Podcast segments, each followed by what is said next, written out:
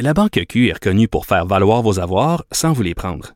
Mais quand vous pensez à votre premier compte bancaire, tu sais, dans le temps à l'école, vous faisiez vos dépôts avec vos scènes dans la petite enveloppe. Hmm, C'était bien beau. Mais avec le temps, ce vieux compte-là vous a coûté des milliers de dollars en frais, puis vous ne faites pas une scène d'intérêt. Avec la Banque Q, vous obtenez des intérêts élevés et aucun frais sur vos services bancaires courants. Autrement dit, ça fait pas mal plus de scènes dans votre enveloppe, ça. Banque Q. Faites valoir vos avoirs. Visitez banqueq.ca pour en savoir plus. Pendant que votre attention est centrée sur vos urgences du matin, vos réunions d'affaires du midi, votre retour à la maison ou votre emploi du soir, celle de Desjardins Entreprises est centrée sur plus de 400 000 entreprises à toute heure du jour. Grâce à notre connaissance des secteurs d'activité et à notre accompagnement spécialisé, nous aidons les entrepreneurs à relever chaque défi pour qu'ils puissent rester centrés sur ce qui compte, le développement de leur entreprise. Ne vous laissez pas berner par ces prises de position saisissantes. Geneviève Peterson est aussi une grande sensible. Vous écoutez Geneviève Peterson. Les non-vaccinés sont au cœur des discussions ces derniers temps et des décisions gouvernementales qui sont prises pour inciter les gens euh, qu'on qualifie d'anti-vax d'aller au plus vite euh, dans un centre de vaccination pour avoir euh, bon une dose de vaccin contre la COVID-19. Et là, il y a des personnes qui se déplorent un peu qu'on met toutes les personnes non vaccinées dans le même panier. Il y a eu des articles cette semaine là-dessus, des gens qui ont témoigné, des médecins qui ont été dans les hôpitaux pendant le temps des fêtes, qui disaient, écoutez, le moi, il y a des gens, oui, qui sont hospitalisés, qui sont pas vaccinés, mais ce n'est pas nécessairement parce qu'ils sont contre la vaccination. C'est juste parce que parfois ils ont des enjeux personnels, euh, des conditions euh, psychosociales qui font que c'est impossible pour eux d'avoir accès à de la vaccination pour le moment. Euh, puis je cherchais un témoignage, une personne qui ne serait pas vaccinée, mais qui n'est pas une anti-vax. On en a une euh, avec nous, une dame, Josée. Josée, ce n'est pas son vrai nom. Elle a voulu taire son identité, puis je pense que vous comprenez pourquoi. Là. Il y a tellement de stigmatisation autour des gens non vaccinés. Mais elle va nous expliquer un peu pourquoi elle n'est pas encore vaccinée. Josée, bonjour.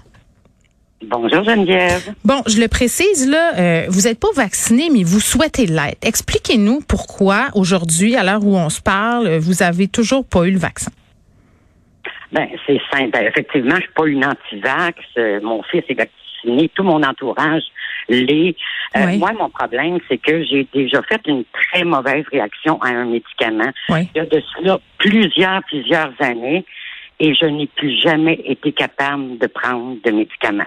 Que ce soit Tylenol, que ce soit des antibiotiques, euh, je suis incapable. J'ai même pour le vaccin, euh, j'essaie de me dire, ah, vas-y, vas-y, t'es capable. Oui. Puis quand je viens pour le faire, je bloque. J'arrête pas de, de- ça circule dans ma tête. Je me dis, ah, je vais avoir ça dans le corps. Puis là, d'un coup, je fais une réaction. Oui. On peut plus rien faire. Je vais être en réaction, puis je peux rien faire pour l'arrêter. Et c'est là que je suis pas capable. Donc vous avez peur? Ah, j'ai tellement peur parce que j'ai tellement, tellement eu une mauvaise réaction à, à un médicament et je veux plus jamais revivre ça Oui. parce que tu es impuissant. Je dire, tu peux rien faire. Faut que ça passe. Mais là, je me dis, ça, c'est rien qu'une pilule. Là, ça va me circuler dans le corps. Regarde, Ouais. je, je dis pas que je suis correct, euh, mais j'y travaille, j'avoue. Oui. Euh, parce que c'est sûr que j'aimerais bien faire partie de la population moi aussi. Mais ce que je déplore, c'est que moi, quand j'entends aux nouvelles des Mm. propos, bon, on peut parler de, de personnes non vaccinées, tout ça, mais quand on, on associe les personnes non vaccinées automatiquement aux complotistes, Ouais. automatiquement aux antivax, ça me blesse, je suis touchée, que je me dis, mon Dieu, moi, Geneviève, crois-le, crois-le pas, puis je pourrais t'amener un paquet de témoignages. Ma dernière sortie en public remonte au 11 mars 2020. Oh, mais Josée, c'est épouvantable, dans le sens où vous avez pas de vie, là. Mon garçon me dit la même chose. Non, c'est pas tout à fait vrai. Je suis bien entourée. J'ai Oui. mon fils et j'ai des deux bonnes amies euh, que je côtoie. On s'appelle régulièrement. Puis tout le monde est vacciné là-dedans, là. Oui, oui, oui, oui, oui, oui. Puis d'ailleurs, moi, je suis chanceuse. J'ai un grand logement à air ouverte. Or, ces trois personnes-là, ce sont les seules que je côtoie. Euh, quand ils viennent chez moi, on est à deux mètres. Et si on est incapable de maintenir le deux mètres pour une raison quelconque, nos masques. Moi, j'ai un petit meuble à l'entrée avec mon, mon pluriel. mes masques. Alors, moi, ce qui me blesse, José, puis surtout quand j'entends le gouvernement dire on va vous imposer. Oui. là, là, je m'excuse. Il y en a une qui est pas dangereuse, là, c'est moi. Mais vous voulez dire on va vous imposer la vaccination ou, plus imp- ou imposer un passeport? Qu'est-ce que vous voulez dire? Qu'est-ce qui vous fait peur? Non, Que le gouvernement vous oblige? La taxe. Oh, l'argent! Vous imposez monétairement, je comprends. Oui, oui, je m'excuse. Non, non, mais c'est juste pour qu'on m'excuse. comprenne bien. Oui, je suis désolée. Euh, tu sais, je me dis, ben voyons donc, je respecte les consignes probablement plus que bien du monde. Parce que vous ferez pas partie des exemptions, là. C'est pas pour des raisons de santé que, mais en même temps, c'est une phobie. Fait que je sais pas jusqu'à quel Ben, point. Oui, mais tu sais, trouver un médecin qui va te diagnostiquer tout ça, là. Ouais. oublie ça, là. Je Mais dire, OK, mais je vous pose que, des questions, non, euh. Je pose des questions peut-être un peu de base, là, mais moi, les premières réflexions qui me viennent quand je vous entends, c'est, je comprends que vous ayez peur euh, de la réaction euh, aux médicaments parce que vous en avez fait une, mais, tu sais, êtes-vous allé lire, tu sais, allé- allé lire, par exemple, Ah, oui, des oui, oui, oui. scientifiques ou des experts qui disent, écoutez, là, sur tant de personnes vaccinées, il y a tant de risques de complications. Puis, tu sais, avez-vous peur de la COVID-19? Parce que quand même, le micron, ça, ça se pogne assez facilement, là. Ben, pour ça je reste chez nous. Oui, mais quand même, le risque zéro, Non, si vous voyez des gens, n'existe pas, là. Absolument, sérieusement. Euh, oui, j'ai lu. Là, je suis pas, je suis pas une inculte. euh, j'ai travaillé 35 ans dans la fonction publique. Ben, c'est ça que je voulais vous entendre dire, parce que ça aussi, ça fait partie des préjugés que les gens qui veulent pas se faire vacciner, c'est une gang d'imbéciles. C'est pas vrai. Non, non, non, non, non. Je suis une personne cultivée, sans vouloir me vanter. Là, je suis pas à l'extrême, mais non, non, je suis pas une personne qui se renseigne pas puis qui Oui. écoute juste les nouvelles. Non, non, non, non. Mais c'est plus fort que moi. On dirait que, tu sais, ben, tu parles de phobie, je pense que c'est ça. Parce que je me dis, Hmm. ben, regarde, il y a une personne sur mille, ça va être moi. Je suis pas capable de m'enlever ça de la tête, cette peur-là. Comment qu'on dit le terme, là, c'est incontrôlable. C'est irrationnel. essayer de me ration- Non, c'est ça. Hmm. Totalement irrationnel. Puis votre objectif, est-ce que c'est de réussir à surmonter cette peur-là pour avoir la vaccination? Oui. Oui, oui, parce que moi, je, suis une consom- je consomme le restaurant puis tout ça, puis j'aime Oui. ça, mais là, c'est pas possible. Fait que ils font beaucoup d'argent avec moi, hein, ceux qui livrent honnêtement. là.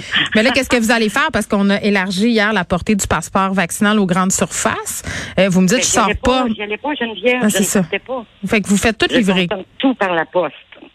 Et là là, je vous souhaite, euh, je vous souhaite de passer au travers euh, de cette peur-là. Je vous dis, c'est vraiment pas drôle. Puis j'entends bien dans votre voix là que vous êtes sincère, puis que vous voulez Ah, vous j'y faire vacciner, mais que c'est plus fort que vous. Oui, ben c'est ça. J'y travaille. Bonne chance, puis soyez prudente. On va tout de suite parler avec une psychologue euh, qui est prof aussi associée à l'Université du Québec à Montréal, euh, parce que Josée, c'est pas la seule à avoir peur de la vaccination. Là. Elle me parlait euh, d'une peur, évidemment, euh, en lien avec une ancienne réaction qu'elle a fait à un médicament. Il y a des gens qui ont peur de l'aiguille aussi. Là. Vous savez, ma collègue Sophie Durocher est vaccinée, là. mais elle a très, très peur des aiguilles. Il y a bien des gens qui, ont, qui sont dans cette situation-là, puis il y en a pour qui c'est pire que d'autres, qui sont pas capables de surmonter leur peur, leur phobie. Ça les empêche, comme José, qui on vient de parler, d'aller se faire vacciner. Docteur Geneviève Beaulieu-Pelletier est là. Docteur Beaulieu-Pelletier, bonjour.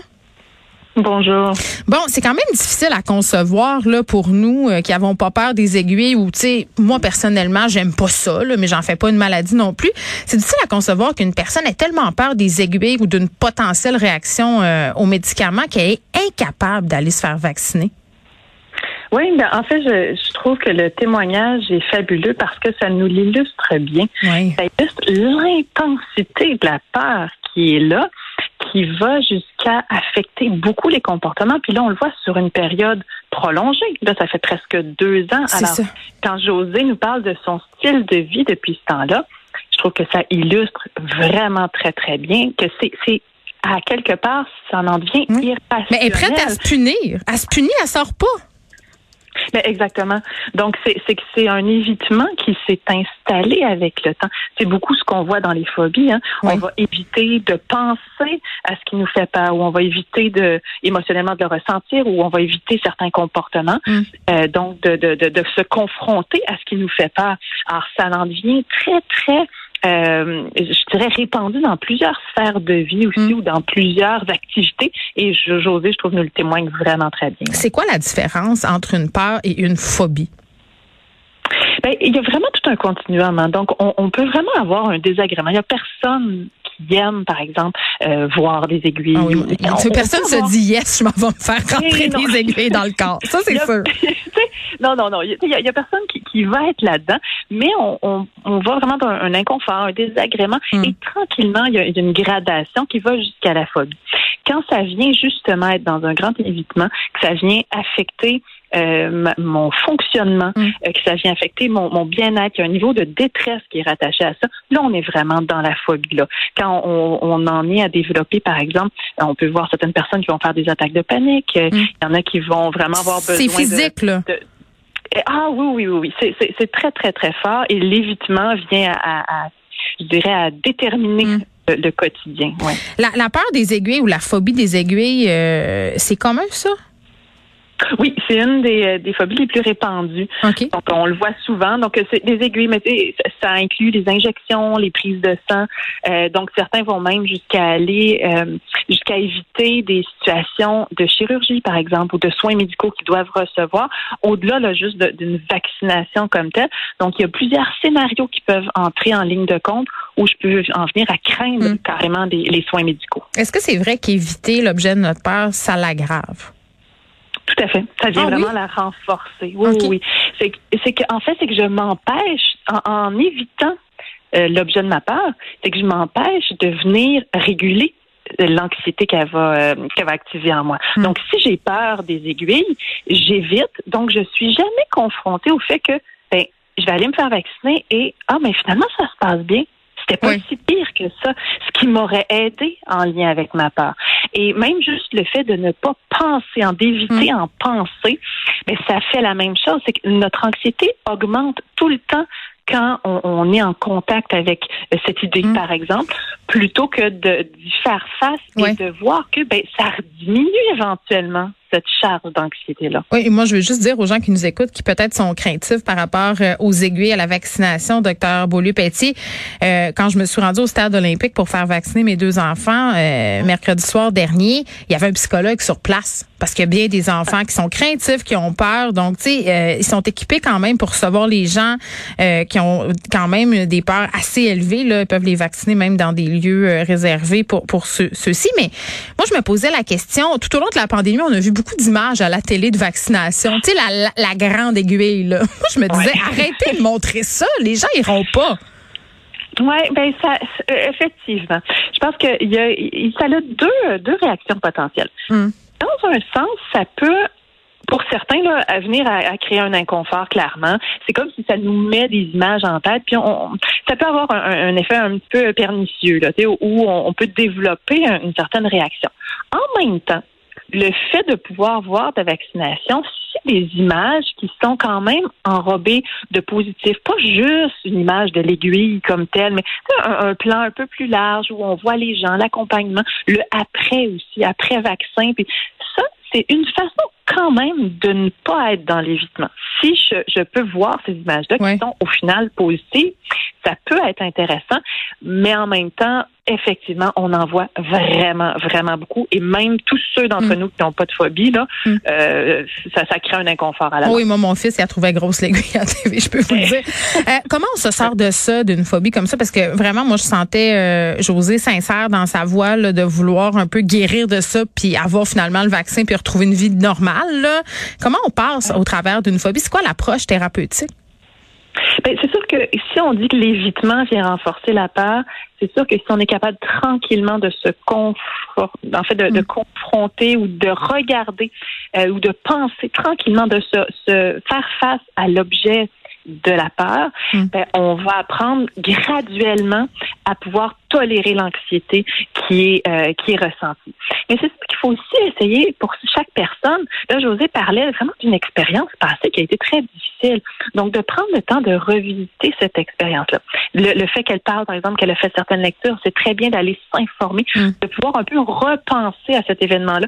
Qu'est-ce que ça l'a activé en elle? Est-ce qu'il y a eu une, une très grande peur, par exemple, euh, de, de mourir? Est-ce qu'il y a eu une perte de contrôle, en sentir que je suis plus en contrôle de rien? Qu'est-ce Mm. que ça a été pour elle? Donc, pour chacun, de- d'essayer de défaire ces expériences passées-là. Des fois, ça peut être aussi une transmission de peur. Par exemple, nos parents qui ou des proches qui, dans leur réaction, nous ont transmis ça. Donc, juste être capable de voir, donc, qu'est-ce qu'est-ce qui est venu à, à forger comme ça en moi? Cette peur-là et tranquillement d'y aller graduellement, ça peut être intéressant. Donc, de commencer par des images qui sont même pas en vidéo, euh, éventuellement de regarder un peu des vidéos, de se rendre au centre de vaccination. Des vidéos de seringues?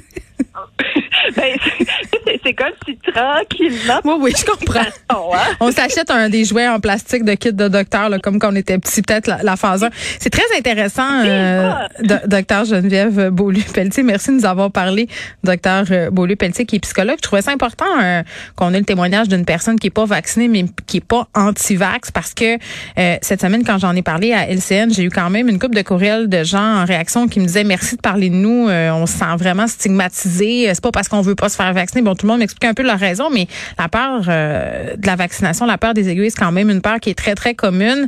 Puis bon, je trouvais ça important qu'on mette pas tout le monde dans le même panier.